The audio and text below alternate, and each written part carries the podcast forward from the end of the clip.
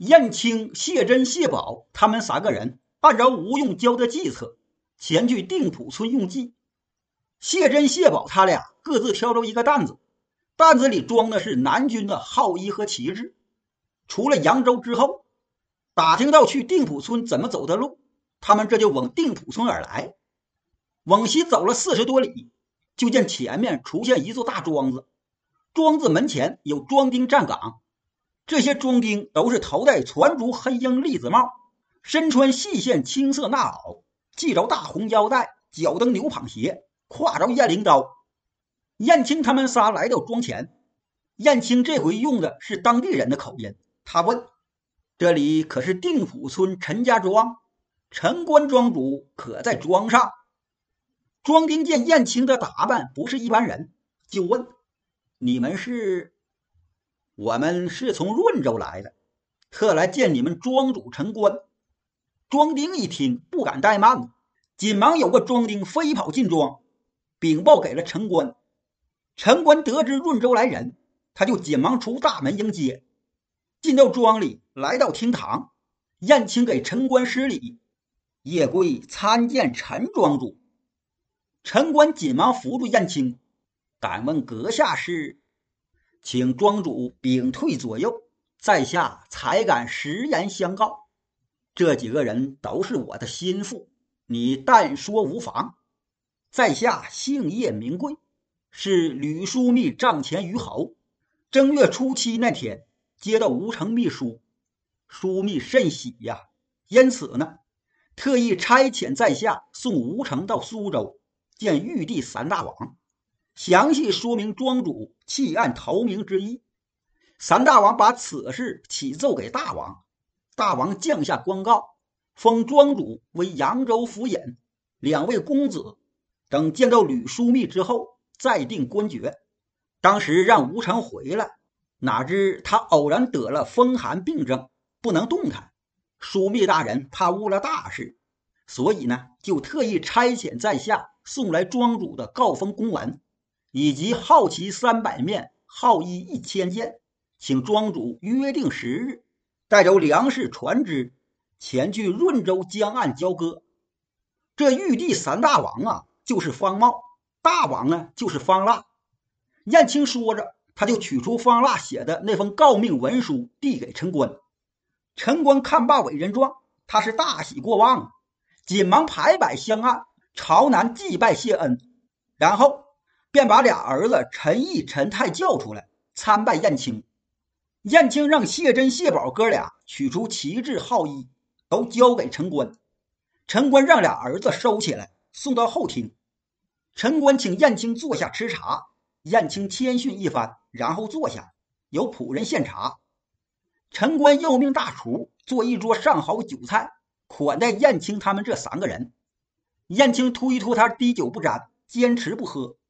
陈官又让俩儿子前来劝酒，酒过三盏，谢珍呐，他趁陈家父子不注意，掏出身上带的蒙汗药，倒在酒壶里。陈家父子根本就不知道谢珍已经在酒里做了手脚，爷三个都被药倒。燕青见事情大功告成，他立即让谢珍到庄子门外放了一声炮，随着炮声，事先就埋伏在庄子后面的鲁智深、武松。史进、杨雄、李逵、项冲、李衮、鲍旭、杨林、薛勇这十个人挥舞着兵刃，冲杀进庄子。厅堂里边，燕青、谢宝俩人早就从怀里拽出尖刀，杀了陈家父子。庄门前的庄丁哪里能拦挡得住鲁智深、李逵他们这十个人呢？早就被他们给冲进去。这时，庄门前又来了六员将：朱仝、索超。梅雨见张清、樊瑞、李忠、周通这六个人带领一千马军，把陈家庄团团围住。陈官一家老幼都被杀死，庄丁也被杀死不老少，心眼多的跪地投降。燕青和谢珍、谢宝他们几个人在庄丁的带领下来到江边，一看，就见岸边呢泊着四百多只船，船上都装着粮食，一切验证明白。燕青骑马飞报宋江，宋江得知杀了陈家父子，便和吴用等人统带大军来到陈家庄，吴用让人选出三百只快船，船上都插着方腊的旗号。这些旗号啊，就是燕青他们挑来陈家庄的那三百面旗帜。吴用又让一千名宋军都换上南军的号衣，其余的三千多人都穿着不同的衣服，装扮成庄丁，分成在这三百只快船上。这三百只快船，每只船的船舱里还埋伏五十名宋军，总计将近两万宋军。吴用再让穆弘扮成陈毅，李俊扮成陈泰，他俩各自坐一只大船，其余将领都分拨坐在船上。第一波船由穆弘、李俊二人统领，坐在穆弘船上的有项冲、李衮、鲍旭、薛勇、杨林、杜迁、宋万、周渊、周润、石勇这十员偏将；坐在李俊船上的有童威、童猛、孔明、孔亮、郑天寿、李立、李云、施恩、白胜、陶宗旺这十员偏将。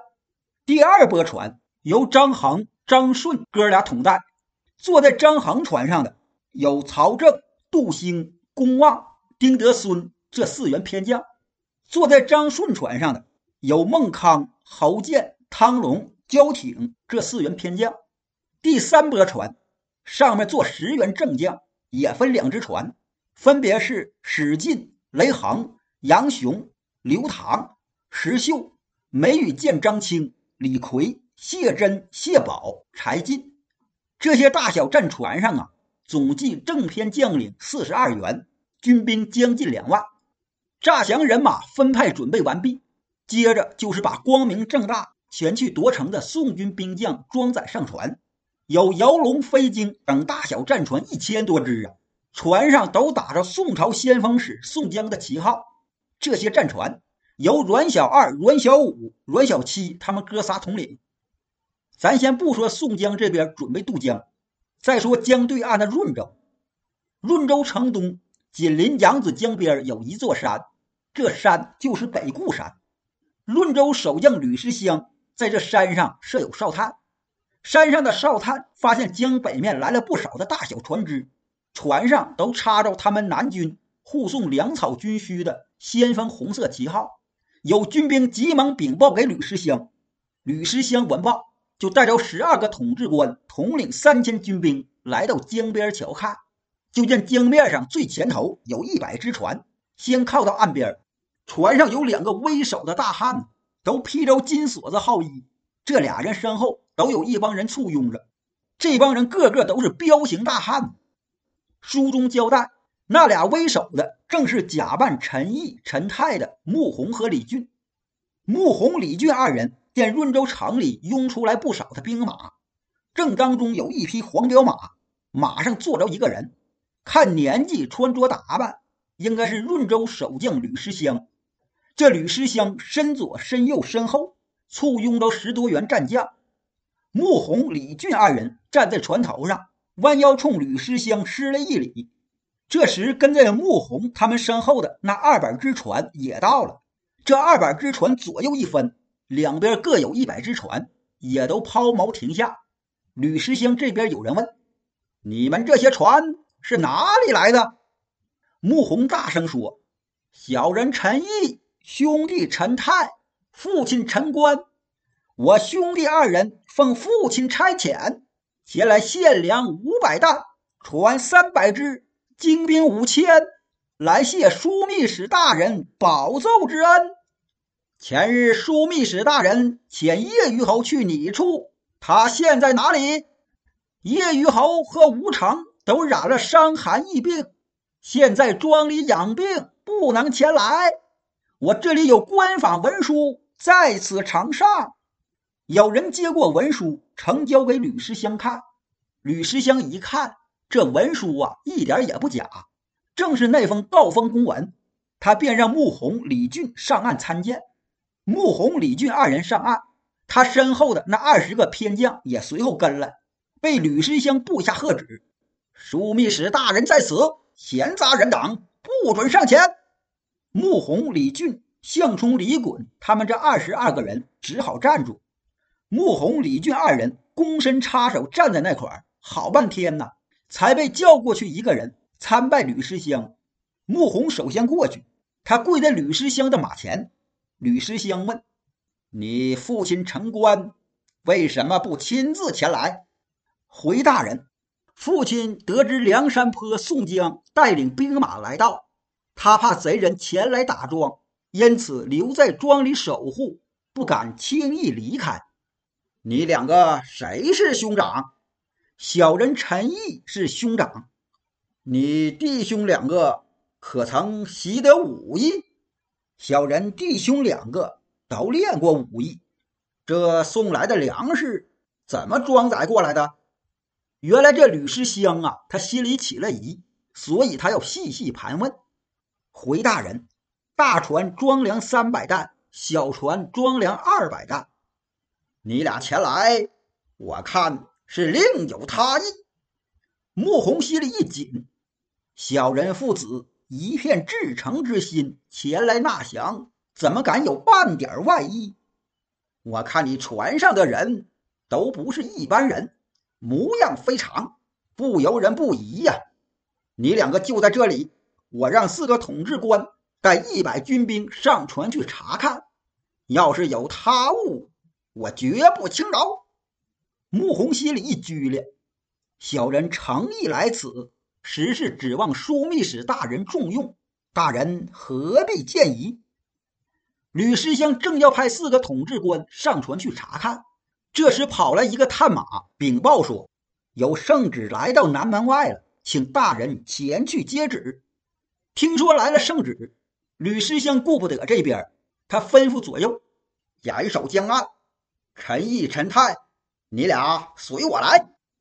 穆弘看了一眼李俊，见吕师香他们都进了城，俩人招呼身后的那二十个人也往城门这儿来，却被守城门的南军将官给拦住。枢密大人有令，只叫你们两个进城，其余人都不要进城。穆弘、李俊俩人过去了，项冲、李衮他们二十个人都被拦在城门外头。吕师香飞马来到南门。见前来传旨的是冯喜，这冯喜呀是方腊跟前的引进使，引进使就是主管进奉礼物的官儿。吕师香就问冯兄怎么来的这么急？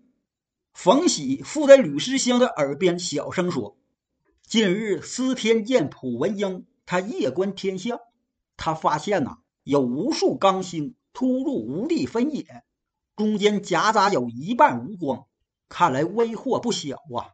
因此大王特意传旨，叫吕兄谨守江岸，小心在意。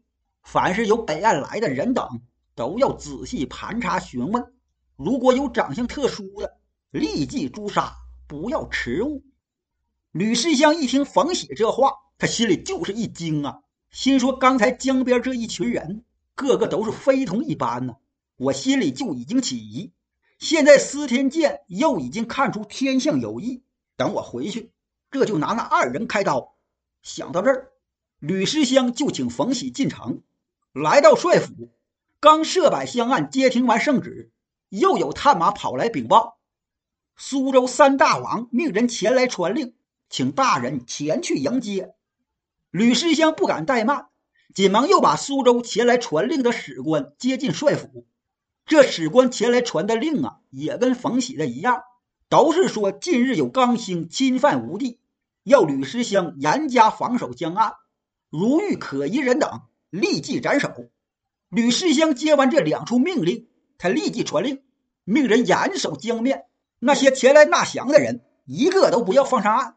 随后，他命人去拿穆弘、李俊二人，但不知穆弘、李俊二人生死如何。